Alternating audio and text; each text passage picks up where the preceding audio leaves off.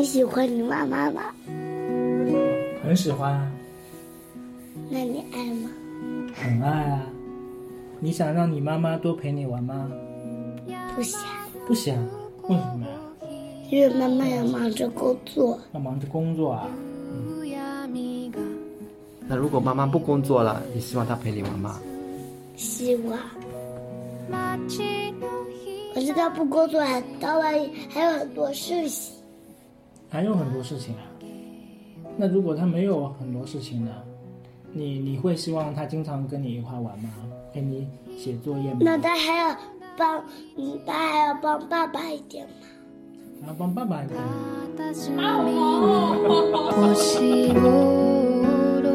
欢迎收听新一期的《有朝一日》，本节目由我们的独家赞助商莫叔叔赞助出品，感谢他请我们吃了八百二十块的晚饭，并且还哄孩子睡觉，让我们有时间录节目。大家好，我是主播阿露。大家好，我是小六。我是玉林。那今天这个话题呢，其实还主要源自于我们春节档看了《你好，李焕英》，然后我们三个挺有感触的，说不上多深刻吧，但是我们还是想，嗯，在这个话题上面再聊一聊。其实我挺惊讶的，就是那天在办公室大家聊起这个春节档的电影的时候，有同事就说这个影片里面，嗯，提到说妈妈在有我们之前，就是我们在认识妈妈的时候，她已经是中年妇女了。但事实上，妈妈在生我们之前，她也曾经是少女。然后就有同事说，呃，这一段特别戳中她，就是我发现原来身边真的有人，他是第一次想到，就是妈妈在有自己之前，她也是一个独立的人。她在没有妈妈这个身份之前，她也是个少女。对我看电影的时候，跟你那个同事有一样的感受。实际上，对我挺惊讶的，你们都之前竟然没有想过。因为我之前除了在翻。妈妈以前年轻时候的照片，比如说她跟她的姐妹们一起拍的一些照片，我会来问她一句：“哎，那你们那时候还在没有我生出来之前，你们是怎么相处的？跟姐妹们去哪里玩？”会偶尔会问一问。但是如果没有有照片那个记忆点的话，其实我还是很少会问妈妈：“你在没有生我之前，你的生活是怎样的？”突然感觉到，我妈妈在跟我一样大的时候，我已经是个快要上上初中的小孩了。啊？你有多大了？就快要上初中了嘛？哦，就是小学生，就小学生，小学高年级嘛啊！回过头去想，就是我感觉我小时候，就是上小学之后，就感觉我妈妈是万能的。但现在反过头来看我自己啊，就感觉我自己还是一个还没有就完全成熟的一个人。所以我就感觉这种差异，在我呃看完这部电影以后，就是会对我自己有一种冲击。就其实，就其实当时我妈妈应该也是跟我一样，可能是没有自我感觉没有那么成熟的一个呃女子吧。但是她可能在小孩子的心目中，她已经是无所不能，就是什么都会的一个母亲。但实际上面从她自我感觉来讲，她其实也是有很多不成熟的。对啊，小朋友就是天生的会觉得，嗯，我什么事情都要找妈妈嘛。嗯。好像从来没有，我们从来没有想过，就是这个事情，妈妈是不是有能力解决？我们就是觉得解决不了的，我就找我妈妈。看了《李焕英》这部电影以后，我自己就瞬间回到了我小时候跟父母的一些相处的时间，因为我小时候还算是比较乖的，但是比较乖的同时呢，也在脸上长了很多疤。疤是如何爬上你的脸？然后，当然每次留疤时候，我妈肯定是很心疼我的。那除了这个心疼以外，我还慢慢的发现，就是周围一些阿姨啊，或者说姑婆啊，他们会把我脸上留疤这件事情的责任归结到我妈妈，或者说是因为妈妈在那段时间没有照顾好我，所以说让这个孩子脸上留了疤了。但其实跟他没没有但实际上跟他没有关系。嗯，实际上可能就是我自己的原因。啊。然后我就想，这就是周围的一些环境给妈妈这个身份造成的一次二次伤害。就他除了要心疼自己的儿子脸上长疤以外，还要去自己抚慰自己内心的那种委屈。嗯，很多时候认为母亲的伟大是应该的，嗯，就是妈妈做的很多事情是应该的。然后你如果没有做到那么伟大，那相当于你没有把应该做的事情做好。对，他们在考虑问题的时候，没有想到说，哎，那为什么爸爸没来照顾这个孩子呢？他们仅仅是想照顾孩子，就是妈妈的责任。那妈妈在这个时间段没有照顾好孩子，让孩子有了一些意外，那就是妈妈的责任。因为我也是，就是眼睛上有一个疤嘛，就是脸上有个比较明显的疤。印象我这个疤是两岁的时候就有的，就是到我挺大的，我妈还是对这个事情耿耿于怀。嗯，她就一直觉得当时摔破了，然后缝了针结痂，这个痂只要我手不去抠它，那就没关系。我妈就一直跟我说，说那天晚上她跟我说好了。让我不要去抠这个疤，然后我也很听话。但是睡着了之后，一个晚上我就全抠光了。嗯，我妈就一直说，如果那个晚上她不睡觉，对她看着我，就最多就是两个晚上不睡觉，看着我，嗯，就不会留下来脸上这么一道疤。嗯，啊，她就一直认为这个事情是她自己的责责任，或者说一定程度的失职。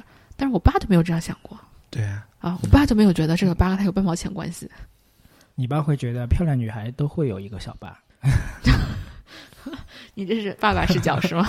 嗯，在看那个李焕英之前，我不知道这个李焕英是真的贾玲的妈妈。嗯，所以后面我其实看到她是个真实的故事的时候，就觉得更加感动了，更加了一层这种感慨。哎，你们你们有觉得就是这个电影里面最最戳到你们的是哪个点吗？我比较感慨的一个点就是，就贾玲发现她的那个她裤子不是破的嘛，然后她最后才发现。呃，妈妈在当时应该还不会缝那个针，啊，但是她突然发现了现在的妈妈已经会缝针了，就那一刻，她意识到，嗯，当时的这个妈妈其实也是跟她一块穿越过来的时候，我觉得这一点是比较戳动我的。那你这个太普通了，你这个是就是大多数人都会。对我就是一个普通人。我比较感动的一个点就是贾玲撮合她妈妈和厂长的儿子交往，但是她妈妈最后的选择是锅炉房的一个同事。然后妈妈就很开心的对着贾玲说：“妈妈真的很开心呀。”然后就是他那好像是领了结婚证之后，然后就说：“说我这辈子过得真的很好，你怎么就不信呢？”嗯，就是我其实过得很好，你怎么就不信呢？我觉得这个有的时候，嗯，可能也是孩子的心声。是的，就是说妈妈希望你什么都好，希望你成绩好、工作好、对象找得好、生活好。但是很多孩子可能没有那么能够匹配上这种别人家的孩子的标准，但是他其实自己过得也挺开心的，所以我觉得可能是不是也会有一些孩子想跟妈妈说说，我其实过得就是挺好的，你怎么就不信呢？然后这个电影里面，我觉得最戳我的还是那个，就是后面倒叙的时候，不是看到说是李焕英其实是先相当于先穿越过去，嗯，然后贾玲才穿越过去的。就是贾玲，就是那么个大胖闺女，从天上掉下来的时候，就他妈第一反应就是说我宝儿，嗯，然后就要过去接她，嗯，然后我就觉得这个这个是整部剧最戳我的一个点，我觉得就是这是一种属于妈妈的本能，嗯，啊，就是看到自己的孩子受伤了，她其实不会考虑，她其实应该没有任何考虑，就是下下意识的就会对对对对。小时候其实我是很依赖妈妈的，对，练拼音的时候要练阿波茨的，然后妈妈那时候就在厨房里一边烧菜，然后一边要辅导我。如果她没有听到我的喊话，我就会喊得很大声：“妈，这个应该怎么读啊？你快来教我！”她就会从厨房里跑出来，然后耐心的来教我。我是觉得那时候就是我对母亲的一种依赖。那现在反观过来，母亲到了依赖我这个年纪的时候，比方说她在手机里面有一些功能键她不会用，或者说一些流程不会用。我在教他的时候，实际上是已经失去了那种耐心。母爱的付出好像永远是单向的，你对母亲的付出好像不会像母亲对你的付出那么的饱满。那我觉得这个是肯定的。嗯，我在观察我妈妈对她自己的妈妈的时候，实际上也是缺乏一种耐心的。这期节目你妈会听吗？我妈不听。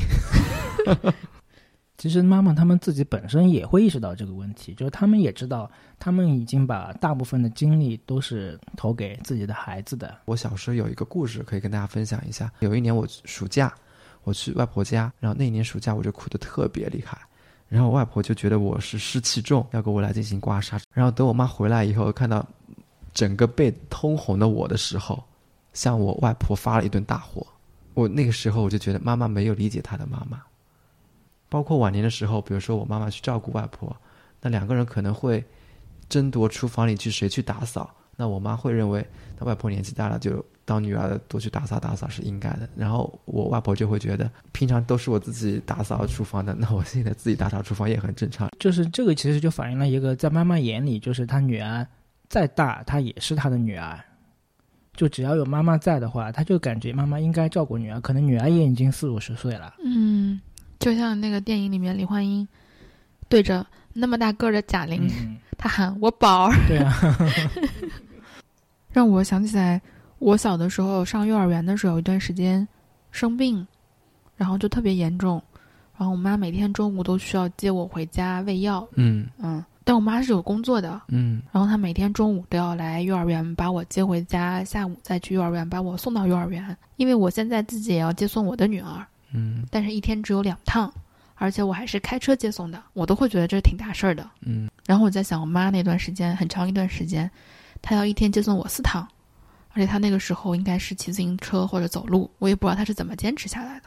然后她好像就是一直这样自己带着我做了很多事情，但是也没有耽误工作。嗯，能平衡好生活和事业。或者说，我觉得这不能叫做平衡好。也许如果没有我的话，他的事业可能会更好呢。嗯，嗯嗯，他现在这种事业虽然挺好的，但可能也不是他这个能力层的那种好，他可能完全可以更好呢。嗯，因为我身边的朋友有一些是结婚的，然后嗯我们在茶余饭后会聊，尤其是那些已经生了孩子的朋友，我就会问他们：你们有后悔生了这个孩子吗？就这个后悔不是说不爱这个孩子，就是说心里还是爱这个孩子的，就是想我如果我没有这个孩子，嗯我的生活可能会是更加的丰富多彩。我觉得那些朋友回答也非常的诚实，他们说有的，实际上是真的是有的。就是他们一边爱着孩子，但是一边呢又是觉得会后悔。就是如果能晚生孩子几年，有更多的自己的时间，那可能是一个更好的一个方式。不仅仅是妈妈，可能是爸爸生了孩子以后，你要把自己所有的时间，或者说把一自己某一块时间挪给孩子。比方说，我们现在出去酒吧里面喝酒，喝到九点的时候，他们可能就要回去了，因为有孩子在。我觉得何止是九点呢？我觉得是你身上挂了一个计价器，就像出租车的那个计价器一样，嗯它一直在走表。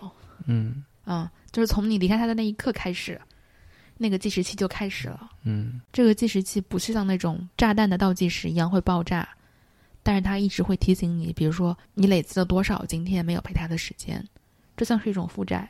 嗯嗯，但是我觉得好像很多爸爸并没有这种心理负担。比如说我今天没有陪我女儿，然后我自己出去干嘛干嘛，尤其她比较小的时候，虽然家里没有任何一个人责备我，但是我会觉得，嗯，自己有愧疚感。对我会觉得，呃，我出来看一个电影真的这么重要吗？嗯就是我一边确实是去做这件事儿，嗯嗯。但是我一边良心仿佛又在遭受谴责。所以就是现在，就是说，是不是很多妈妈其实也是被一种社会的一种母亲的伟大母爱的一种标准给绑架了？就是我们就会说，你就是一个伟大的母亲，你应该为了孩子牺牲自己的时间啊。当然有啊，我觉得自从有了孩子之后，你在别人眼里就是妈妈，嗯你的第一责任和第一身份就是妈妈啊。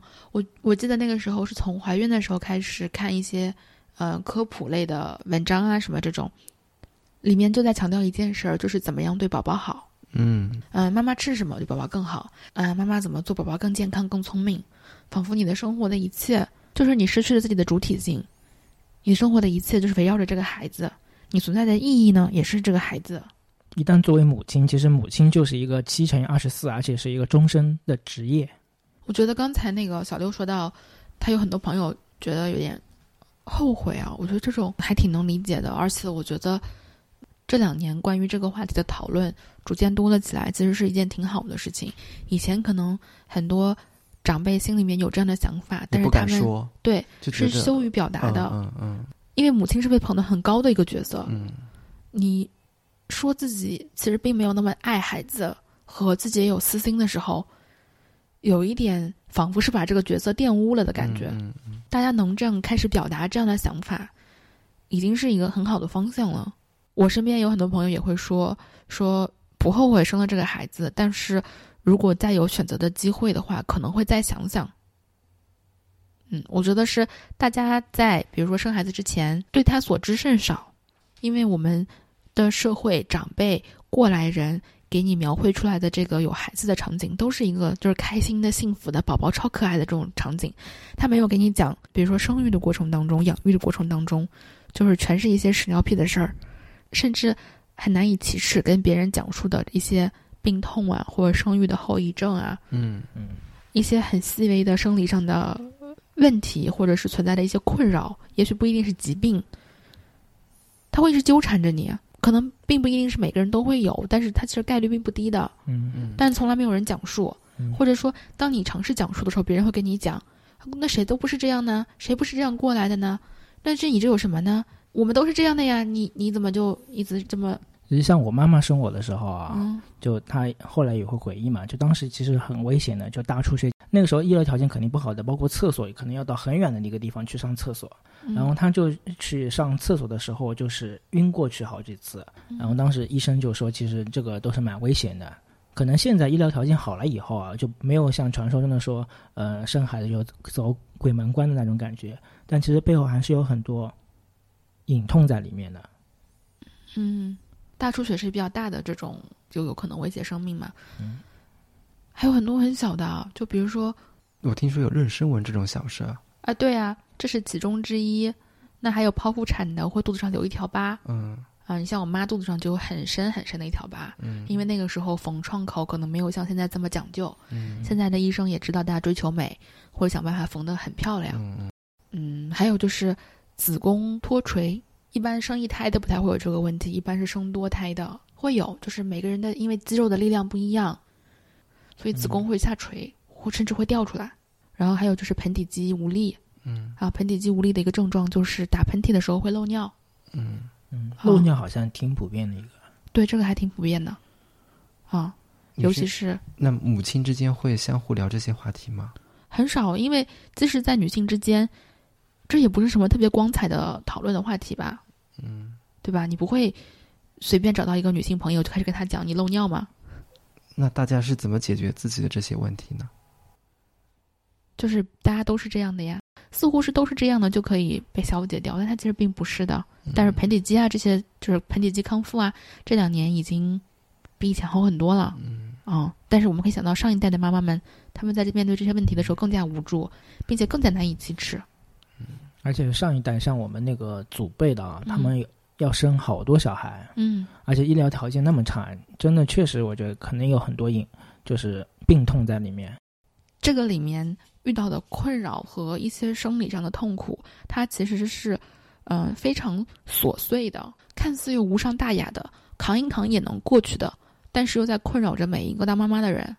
包括比如说你想吃什么东西，别人也不让你吃，说哎呀吃了喂奶对孩子不好嗯啊、有些我知道他们喜欢吃海鲜的，不让别人不让他们吃海鲜，说吃了海鲜孩子会长湿疹。还有妈妈，比如说有些喜欢喝酒的，不许他们喝酒，因为喂孩子母乳。那这些是有道理的吗？还是说只是一种谣传？如果我来大家科普的话，我觉得是都可以吃喝，嗯啊嗯但是，嗯、酒精的话，第一不要饮酒过量嗯啊、你不要喝，比如说两瓶白酒，嗯嗯嗯，你可以喝一瓶啤酒，差不多这样的量。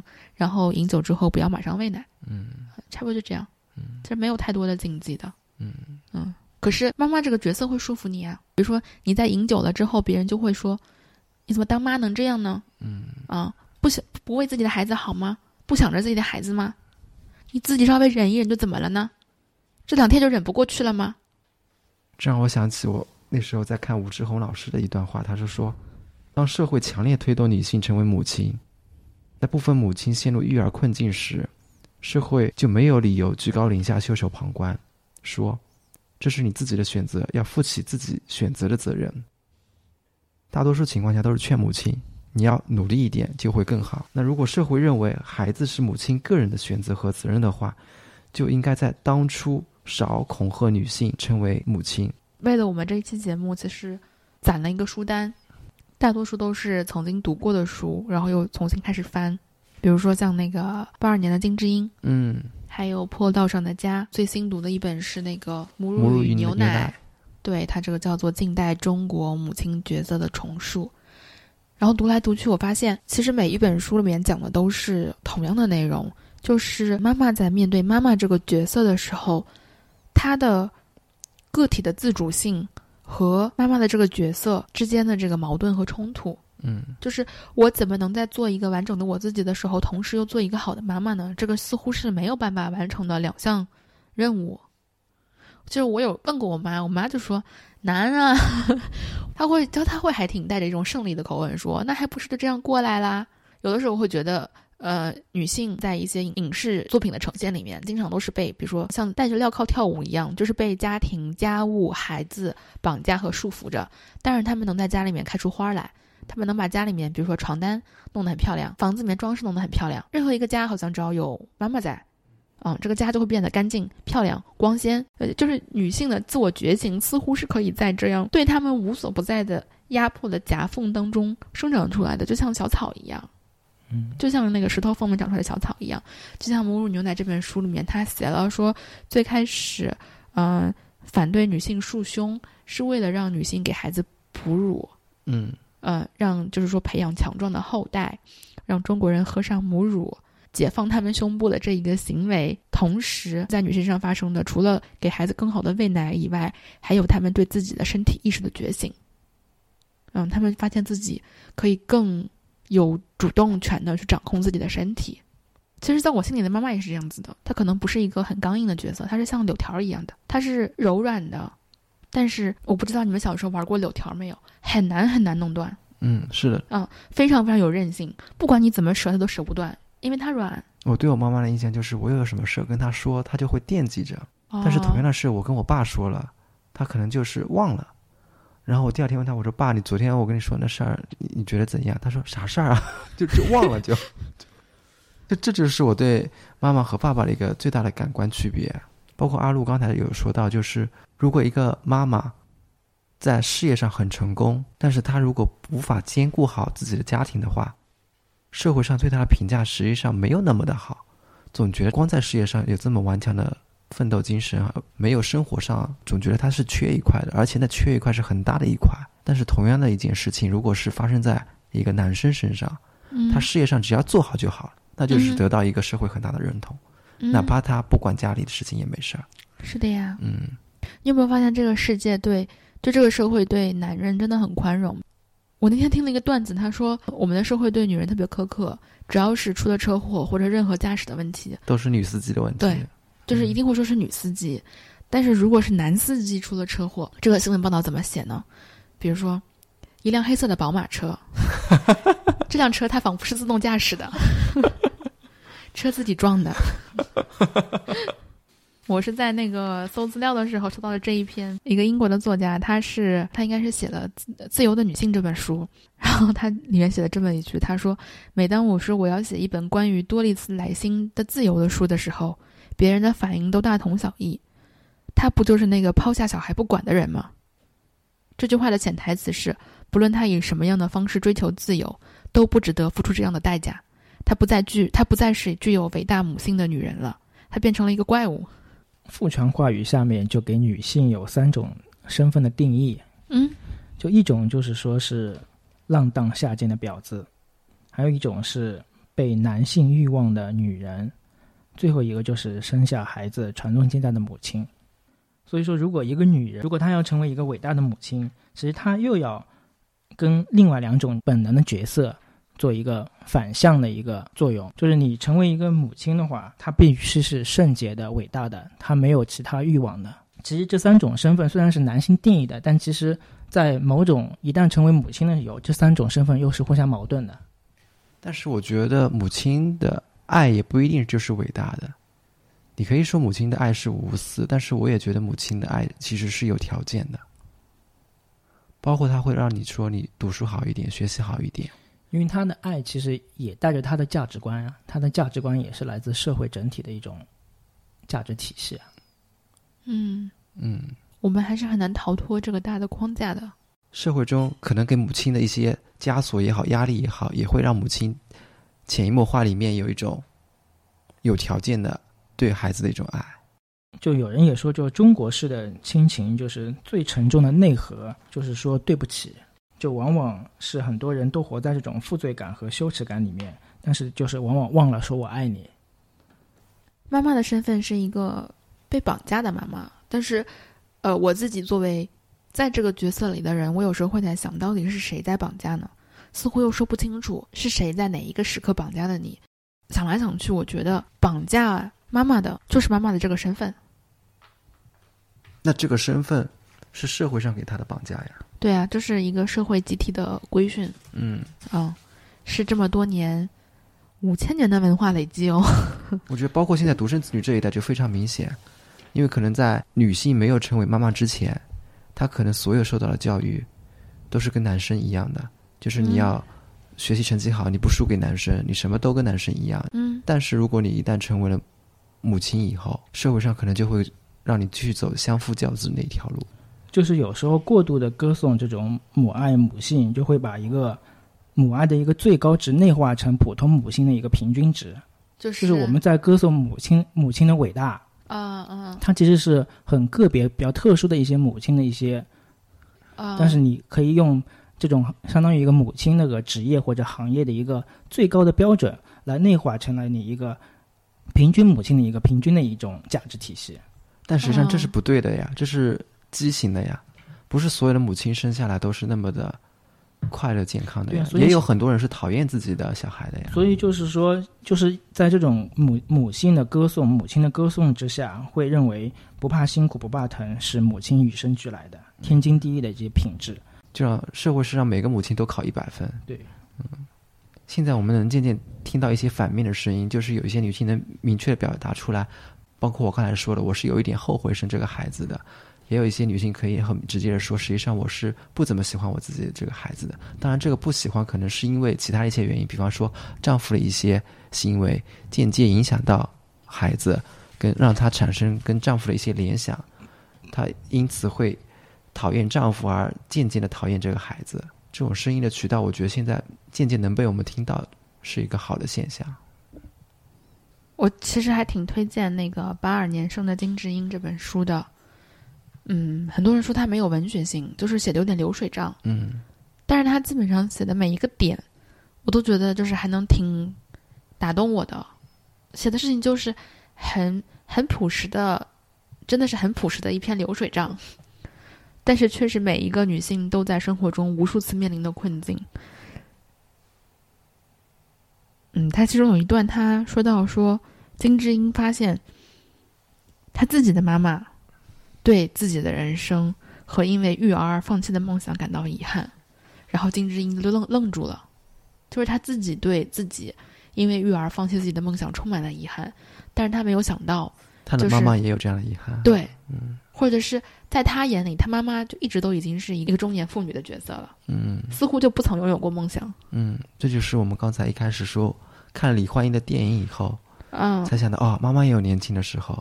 刚才我问小六，就是你妈妈会听你的节目吗？她不会听，是因为你没告诉她对啊？你为什么不告诉她呢？就感觉她应该也不会感兴趣。对。但是如果我可能跟她说了的话，她可能会听。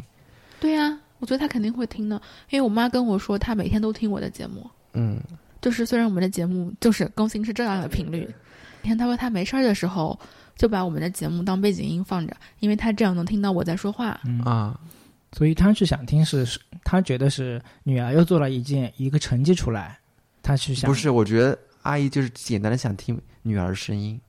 啊，然后有时候我觉得我们聊的那一期真的就是在尬聊，就是有很多话题根本没有聊出来我想聊的那个感觉。然后我妈会说：“你们这一期节目做的好好啊，你们三个人在一起聊的好开心啊。阿姨真是我们的脑残粉。阿姨实际上我们不聊的时候更开心。”所以你要不要告诉你妈我们的节目？可以可以。这让我想起另外一个问题：那男生为什么跟父母的互动会这么的少呢？我不知道啊，这要问你们俩。因为我自己是这么感觉，我觉得我现在在做的这个档节目还没有做出什么大的声响。你要做到何种程度？可是也许妈妈不需要不需要你有成就呢，嗯，或者毕竟你在人生的其他方面也没有什么大的成长。或者妈妈会觉得你不务正业。那倒不会。嗯，你都已经没有什么大的声响这么多年了，你妈也认你这个儿子，你再没有一些声响又能怎样呢？确实啊，就是儿子跟母亲的之间的对话，就是会很简单。包括我读书期间，我特别羡慕我们宿舍有一个人，就他能跟他的妈妈，他也是男生啊，对啊，他能你是男生宿舍了。对男生宿舍，嗯他能跟他妈妈就是讲半小时每天，嗯，把学校里面的事儿，就什么事儿都讲一遍。对，但是我是那种就是从小时候从小就学校里面发生一些什么事情，我不愿意跟爸妈去说。对啊，男生很多都是这样子的呀。对我就是我不想跟他们说学校里面今天干啥了干啥了，或者我遇到了什么不开心或开心的事，开心的可能会跟他们说一说啊，嗯，但我不想说报流水账一样，把今天在学校里面干的事都跟他们汇报一遍。然后有时候是会说了，比如说提到了阿路和玉林这两个人，就很简单的提了两下，但是我会自以为认为他们已经很了解你们了。等第二次再提到你们的时候，嗯就是妈妈会说谁？阿路，阿路是谁？然后我就会说上次已经跟你说过了呀，那个阿路就是谁谁谁谁谁谁。但是可能就聊得很阿姨，请收听我们的节目。就可能就我跟他说的时候，可能就聊得很简单，就三句话就把阿路介绍完了。但是他没有一个立体的概念嘛，嗯而且可能可能那个小六没这种感觉啊，就是因为我不是可能一个月才回去一趟，或者可能有时候时间长了几个月才回去一趟嘛。嗯。就回我回去一趟的话，就是我就看到我妈妈在不停的忙碌，嗯，就是回去她肯定要准备饭饭菜嘛啊，嗯。准备饭菜就要收拾要很长时间，然后要打扫卫生，就感觉她的身身影是很忙碌的一个身影在走来走去走来走去，但是真真正的交流的机会就时间就会非常少。哎，这个是我之前看龙应台的时候学到的，我觉得他这个非常好，就是他说，嗯、成年之后去看孩子，仿佛是闯入他们的生活，他们在自己的规律的工作上下班忙碌之余，还要招呼你。孩子回到家里面去，仿佛也是打乱了爸爸妈妈的生活。爸爸妈妈在自己嗯常规的日常，又要专门来像招待你一样这种感觉。嗯嗯所以龙应台他就提出了一个他自己觉得他和孩子交流成年以后交流的好方法，就是一起出去旅行，嗯。啊这样两个人都脱离了日常生活，嗯。没有那些日常的工作啊，就都脱离到一个新鲜的环境里面去，嗯。然后并且在这个新鲜环境里面，你们两个要相依为命的，要互相照应的，然后就旅途中会有很多机会好好交流。嗯，但出去了就是传统的妈妈又觉得出去旅游花钱浪费钱浪费钱，然后又想出去又感觉浪费钱，然后肯定说回来又又要后悔，就是。那我觉得跟妈妈相处的模式可能更多还是听妈妈的吧，但是，嗯。那这给我提供了一个思路，就是说以后可能，呃，我自己和自己的孩子相处，嗯。可能这会是一个比较好的方法，在他成年以后，嗯。刚才玉林在聊妈妈那个忙碌的身影的时候，因为我们现在刚过完年嘛，然后每年过年的时候，我就看到就是所有的女性嗯都是忙、忙里忙外特，别忙，男生 就真的只是站在旁边。哎，就是就是那你会帮你妈妈吗？我不会很主动的帮我妈妈，嗯但是那为什么呢？就是像我现在啊，就原来也不会，就他就是他就是被 我这个台真的聊不下去了。他就是习惯了饭来伸手，衣来张口。对呀、啊，我觉得男性，我觉得男性是这样子的，即使一些男性意识到了，比如说这个权利的不对等，嗯或者自己在这个男权体制当中是占便宜的，但是因为他们占便宜的这一方，所以他们没有动力去主动改变。就喜欢躺赢嘛，嗯，就躺在那边。就是他默许了这个男权的怎么说呢存在和扩张，因为他在这个体制里面，至少目前来说是受益者。像现在的话，其实那个过年嘛，就是尤其我们这个这边啊，就过嗯年的时候不是经常要那个招待客人嘛？嗯招待客人的话，现在又不适合去外面吃饭，嗯就会非常忙碌。所以现在我就是我我我会跟我主主动跟我妈妈说，我开车去带他们一块去买菜嘛，然后买完菜回来，大家一块就是切菜、洗菜，然后最后一块端盘，就我会参与到他的这这种忙碌中去。像我们过年的时候，嗯、有很多很多很多碗，因为家里面人多嘛，嗯然后又烧了很多很多菜，我就跟莫叔叔说：“你不觉得你应该去洗碗吗？因为就是大多数的时候，我会主动帮他妈妈的，因为我觉得他妈妈倒不是说我想就表现出来想当个多么好的媳妇儿。就觉得女生就应该做点什么。对，嗯首先我会觉得就是洗碗这件事儿是我肯定要帮忙的，就会有这种感觉。第二是那么多东西要收拾，我就觉得他妈妈一个人确实很辛苦啊，他确实需要有人帮忙。可是似乎就是他爸爸和他 就没有这种就无动于衷的感觉。对，就这个事情跟他们没有关系。就感觉洗洗碗，就是厨房似乎是跟他们是中间是有结界的，他们走不进去一样的。就是我来说一下我的体会，就是如果你们叫我做这个事儿，好的，我会去做的。就是说，来，你来帮我洗一下碗，我会去洗碗的。嗯但是我自己可能没有那个主动性，我就要进去那个厨房去洗碗。然后我就跟莫叔叔说了，我说你不觉得你应该洗碗吗？这样的话，你最爱的两个女人都不用洗碗了。然后他就洗了碗。他跟我就是一样，就是你们叫我做，我是会做的，但是我自己没有那个这么快领悟到我要去但是你知道，就是他。洗碗的时候，就是外面所有的亲戚，就是多么的夸他，你知道吗？嗯就是哎呦，一看看就是哎呦，男人。哎，但是但是是不是这种就是说着好男人的意味里面又有一层，就是说，就就就说你不应该，你就有点不应该看不起他，对看不起他，就是你不应该这么做，就是 就是社会的偏刻板印象已经到了如此之程度。可能他们背后回去就说，哎呀，这么听听老婆对啊，是吧？就是很多嗯男人，呃，爱老婆就是听老婆的话，其实不要听老婆的话，就是什么事情都和老婆商量嗯啊，别人都会嘲笑他，什么家里你都做不了主啊嗯，啊。他是不是个男人啊？我觉得真正的男子气概就是能够忍受别人这样的评论啊，就是知道自己真正重要的是什么，这才叫男子气概。男子气概不是打人啊，不是不是打老婆啊，嗯，就是男子气概，就是说不为别人这样的语言去保护自己想保护的人，这没有觉得你们没有觉得很帅、很酷、很强大吗？所以这也是我经常会想不明白的一个事情。我就觉得，一个男人如果他爱他的老婆和他的妈妈，即使他不爱他的老婆，他至少爱他的妈妈吧，那他就应该会关注，比如说女性的生存的现状和一些女权的话题。她天然的就应该是一个女权主义者啊，因为她最爱的人会遭受一些系统性的不平等啊。可是他们没有啊，说明他们自己更享受权利喽。不好意思，冒犯到你们两个。没事啊。刚才说到很多父系社会的一些问题嘛，然后其实我们嗯、呃整体世界上面其实存在的母系文化，其实的社群已经不多了。嗯，但是我中国知道有一个族叫做摩梭族，对摩梭族，其实现在最近其实又有一部嗯、其实最近有一部很久以前的纪录片又火了一下，嗯嗯，因为现在就是女权的女权包括母性的这种问题讨论的比较激烈嘛，嗯。所以有一部纪录片叫做呃《三个摩梭女子的故事》，这其实是在二零零一年的时候上映的，就现在已经二十、对，已经有快二十年的历史了。其中其实他讲了三个女子的故事嘛，其实有有有好多他们就纪录片里面说到的一些呃交流的一些问题啊，我觉得对我也启发很大的。就是其中有一个姑娘，她就说，呃，记者就采访她嘛，当她当时刚刚生完孩子，然后有她的一个朋友打电话，就直接问她，哎，你生了个是个男孩还是女孩啊？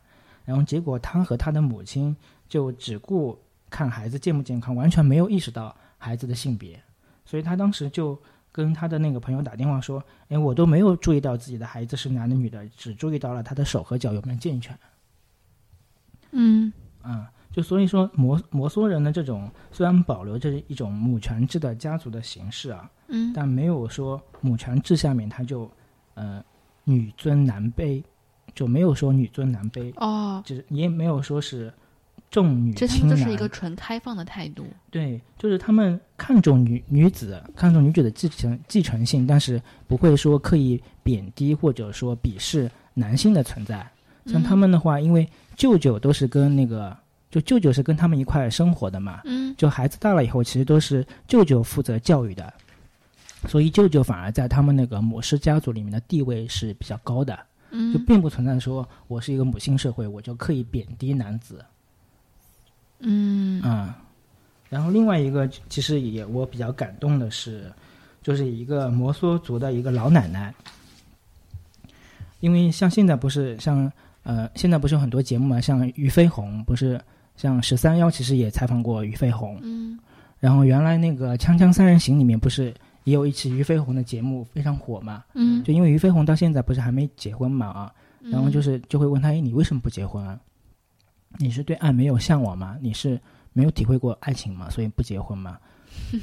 那可以反问我为什么要结婚呢？对啊，所以所以那个摩梭老奶奶就说，因为她当时提到了很，因为他们是走婚的一个民族嘛，啊她他就说，哎，这些其实都是很自然的。有些人跟很多人走婚，嗯那有些人就跟一个人走婚，有些人都从来不走婚，都是一件很自然的事情。就他他们的状态里面，这些都是人的自由的选择，都是只要你没有冒犯到其他人或者不影响其他人，用自己喜欢的方式度过自己的人生，就是一种很正常、很自然的状态。所以我是觉得，呃，摩梭族的这种所谓的走婚的形式啊，或者母系社会，在我们来看，可能是一种比较原始的，或者是对我们带有偏见的，认为它是一种比较原始、古老的一种方式啊。但其实他们的思想，包括他们的一些，呃，就对自由的认识、对个体独立的意意识啊，其实远远超过我们现代人的这种就是古老的传统里面，其实有很多智慧。对。所以其实我觉得，在父权社会里面啊，就为什么越是这样的父权社会，越是对女性有枷锁，其实是对自己权利的一种不自信。给你鼓掌。因为在母性社会，她生的孩子啊，就很显而易见，就是这个女孩子生的。嗯嗯但在父系社会，它是不确定的，嗯。嗯。所以说只能靠一些道德的约束啊，或者是一些所谓的制度纪律去归属女子的一些行为，嗯，就会有一些道德绑架。就是自然界有一个说法，就是嗯。清代投资的这个概念，就是叫清代清代投投资就是说你要呃父母要为孩子觅食，父母要培养孩子嘛，都是要嗯。投资的嘛。资啊？清代是哪两个？清代就是亲戚的亲，嗯。清代投资嘛，就是上一辈给下一辈投入的一些资源嘛。啊就是如果你是呃清代投资高的一方，就会尽量选择最好的配偶；然后如果是清代投资低的一方，会选择多的配偶。打个比方，哦，就是男的喜欢找好几个老婆，就像说是有些鱼嘛，鱼的话就是你为啥不用男人要用鱼呢？就是我觉得男人这例子就挺好的。就是这个是后面的例子啊，就先说简单的嘛。嗯就鱼的话，它就是繁殖，就是因为它不用管小孩的，就是它撒一泡卵，然后哦，就是付出的付出照料嗯少，付出的照料少所以他们数量多。对不介意，就是我选择怎么样的一个配偶。哦，那如果像那个像孔雀的话，它主要是子孔雀去照料孩子的，所以他们就选择比较好看，就有选择权嘛，有选择权嘛。所以，呃，雄孔雀就非常漂亮嘛，他们会争奇斗艳的开屏来吸引雌孔雀。嗯然后像人的，像那种天鹅的话，因为他们照料孩子的时间是会差不多的，所以他们就是相敬如宾，可能也是一夫一妻的制的感觉。嗯所以自然界里面就是有这种，呃，一旦有求偶的场面出现了，就是雄性求偶场面出现了，就说明雌性在照料下一代的投入的资源是更多的。啊，这就跟求婚差不多。但是求婚的场面越大，结婚之后越倒霉。这不是这个他说的不就是这个理论吗？对对对，像海马，它是一般是雄海马照顾孩孩子的嘛，啊所以说雌海马的身体反而比雄海马的大。然后，呃，雄海马这个时候就有选择权了，它会选择就是体型大的雌海马。然后雌海哦马是对雄海马的体格是没有要求的。谁照顾孩子谁有选择权，对，所以选择权。但是在人类社会可能好像不是这样，对，又反过来了，不完全是这样，至少不完全这样，就就就是从嗯、呃因为从人类社会的话，人的一个女性的一个个体是没有办法有能力就是独立抚养，就在呃农耕社农耕社会啊，哦。就没有办法去独立抚养的嘛，群体你知道他为什么没有办法独立抚养吗？是因为在村里的时候，女人是不分土地的，所以她没有办任何、没有办法继承任何东西嗯就，她没有办法继承财富。就是比方说。嗯，不涉及这个阶级的因素啊，就如果女性在生育的时候，她至少要就是不能没有劳动劳动力，会有很长一段时间，所以在这段时间，他是根本如果他自己的话，是根本没有能力去抚养下一代的，他必须要要依靠别人。但是现代社会又不一样了，所以，所以就是父父权制依靠系统性的父权制，嗯，逆转了你刚才说的动物界的那个对对，关系。所以它的资源相当于父权社会下男性的资源是是一种资源，天呐，我们今天这一期本来是想温情满满的谈一下妈妈和我们的温馨故事，不知道为什么走上了批判之路，而且这个批判这次还不是我带头的。所以就是在这种情况下面，女性选择男性主要看社会地位，然后男性选择女性主要看外貌，就是生育能力。但是我觉得，就是随着社会的进步，包括男女分工的合理啊，就女性其实现在不依靠，就说一定要靠体力或者体格去。挣钱，他可可以靠他的智力，包括综合素质去赚钱，包括整个的社会的保障体系健全以后，其实我觉得这种所谓的就是呃男选女、女选男的这种偏见啊，就会有一个改变的。嗯，我记得我之前有问过一个比我大挺多的姐，有点忘年交的姐姐，就可能年纪差的比较多啊。那当时就讨论到说，嗯。为什么？如果说工程师、科学家是男人占的数量更多，那为什么理发师、什么美容的厨师、厨师也都是男人站在最顶尖的岗位上面呢？我就就觉得无法理解啊。然后当时他给我答案是说：“嗯，男人就是比女人强啊。”他说他自己在工作上、职场上就感受到了这个男人的精力、啊体力。确实比他更胜一筹，然后我当时，嗯，但是我觉得这个精力体力更胜一筹是男人不用照顾孩子呀，对呀，对家庭的付出少啊，他不需要像女人一样很多年呀，嗯，对，很多年操心着孩子，然后晚上睡不好觉，孩子哭醒了去看一下孩子，他不需要经历这样的疲惫。说到这个话题的时候，我有跟我的同学会聊，我说如果在这种情况下，比如说半夜喂奶，你会怎么办？我得到的很多男生的回答就是说：“那既然，与其让两个人都睡不好，他选择自己睡好，让老婆去付出。那我说为什么让老婆去付出？他说：那母乳他也解决不了什么，帮不上什么忙。嗯，他就说让老婆去付出，那自己可能就去睡好，去赚钱。但是我总感觉，那我说一个实操的吧，这涉及到点点科普。”新生儿体重达到出生两倍的时候就不需要喝夜奶了，嗯，就是晚上是不需要起来喝奶的，他不会出事儿的。嗯，在体重达两倍之前的话，那他还是需要起来晚上喝夜奶的，嗯，但是这个周期可以拉长，嗯，所以当时我们，嗯，实操的方法就是把晚上喝夜奶的时间拉到五个小时，然后这样的话，我睡觉的时候大概十二点喝一次，再下一顿奶就是早上五点。那如果半夜宝宝醒来了哭怎么办呢？就是爸爸负责把他抱出去哄，这样的话可以让妈妈睡到早上五点，差不多是一个完整的觉了。嗯嗯。然后五点起来喂奶。嗯。啊。就比如说一开始可能这个小孩是六斤到十二斤的时候，到十二斤的时候，就是晚上彻底不需要喂夜奶了，他可以从晚上八点，比如睡到早上八点，嗯，起来喝奶就可以了。哦。那如果中间万一宝宝醒了哭，他只要醒了，就是我说大实话，最偷懒的事儿就是给他塞一下奶嘴。嗯，不管是奶瓶也好，还是母乳也好，就给他嘴里塞上，他就立刻就睡着了。嗯，这是最省力的，就一分钟。但如果你不给他塞奶，你就可能要哄、要安抚、要拍、要走、要抱，就是要各种方法。嗯，要花很长时间，可能是半个小时、一个小时才能哄好。而且我觉得，就是俺在哺乳期，就这种，就孩子还几个月大的时候啊，其实也是一个就是刚生完、刚生产完女性的一个恢身体的恢复期吧。嗯。啊，也是他们的一个焦虑期。其实我觉得，作为另一另外一半，不管是你说啊，他反正已经这么累了，嗯，那累还不如一个人累，不能两个人累。就我觉得应该从关心他的角度，就是说我们还是要一起一起分担的这个角度去考虑。我觉得生活就是这样子的呀，就是生活有很多难题是需要两个人共担的。嗯啊，这也是为什么选择，就是你为什么结婚的原因。如果什么事情都要一个人面对的话，那我就一个人过吧。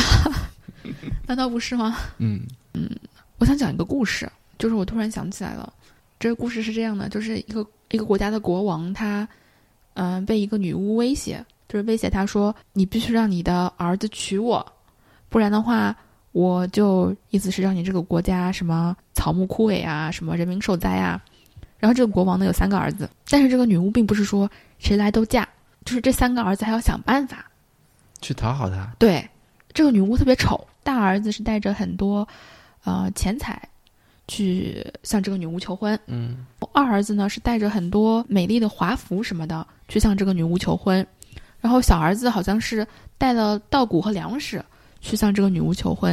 然后这个女巫其实对他们带来东西是无所谓的啦，她就问了他们三个儿子都都是同样的问题，他就是说，虽然你们现在看到的我是奇丑无比的，但是我其实也有超美超少女的一面。那你是选择让我白天见人的时候变成特别美的样子，晚上变成奇丑无比和你同床共枕，还是选择白天出门见人的时候是奇丑无比，晚上变成一个貌美的少女和你同床共枕？然后他三个儿子在这个问题之前都愣住了，大儿子和二儿子都分别选了一个是白天，嗯，让她变得奇丑无比，晚上嗯变成美少女的样子和自己同床共枕。那那个二儿子就是相反的嘛，嗯。然后唯有小儿子说，小儿子表达的意思就是说，你想什么时候奇丑无比，或者是变成少女的样子，是你自己的选择，你自己决定。哎，是的，嗯。然后这个女巫的，她其实是被别人施了魔咒，嗯，这个咒就消解掉了，嗯，她就变成了一个貌美的少女，就是一天二十四小时 不分昼夜都很美。对，然后小儿子就成功的迎娶了这个女巫，嗯，嗯。所以我觉得很多时候，对我们对妈妈的要求也应该是，也不是妈妈对妈妈的要求，就我们对妈妈也是应该是这样子的，就是很多事情让她自己选，比如说，嗯，你想去跳广场舞还是去夜店蹦迪 都可以。就是我觉得不是说告诉妈妈什么事情是对孩子好的，而是嗯对妈妈好，然后妈妈会自己选择对孩子好。嗯，我觉得当代的年轻的女性可能还挺多挺焦虑的吧，比如说我怎么样才能给。我的孩子最好的，而且我觉得，如果妈妈的眼里就是都是孩子，没有自己的话，也会给孩子带来压力。我觉得，尤其是你是个女儿的话，那你做了一个很失败的示范。那没有人可以比妈妈爱你更多吧？比如说，一直听你同一期节目。祝在收听我们节目的阿姨节日快乐！这是什么节日？三八哦。嗯嗯，好吧，那我们今天就聊到这里吧。嗯嗯，那我们下期再见喽。如果你喜欢我们的节目的话，欢迎你在嗯 Apple Podcast 给我们五星好评。然后我们推荐大家使用泛用型播客客户端收听我们的节目。如果你想与我们建立联系的话，可以在小宇宙给我们留言，也可以在微博搜索我们的微博账号是有朝一日播客。嗯，与我们进行互动，谢谢大家收听，下期再见。再见。轻轻抱着她，摸摸她的白发，给她泡杯茶，给她打个电话，她在等你回答。离开家，开始想念妈妈说的话，想骗你的孩子，轻轻抱着她，摸摸她的白发，给她泡杯茶，给她打个电话，她在等你回答。从你的一步一步成长的一处一处，她说你是。上天给他的礼物，礼物，他给你勇气，像是黑夜里发出的光。他柔弱的肩膀，慢慢把你送去远方。现在的我已经脱离那男儿时的襁褓，牢记住他的叮嘱，真是一定把它藏好。要抬起你的头，不要弯腰驼背，要振作起来，不要在女孩的面前颓废，要时刻保持微笑，就算被孤单围绕。有一个超人身体，在考所好的学校，你应该习惯平凡，就算相对世界提起。诉讼。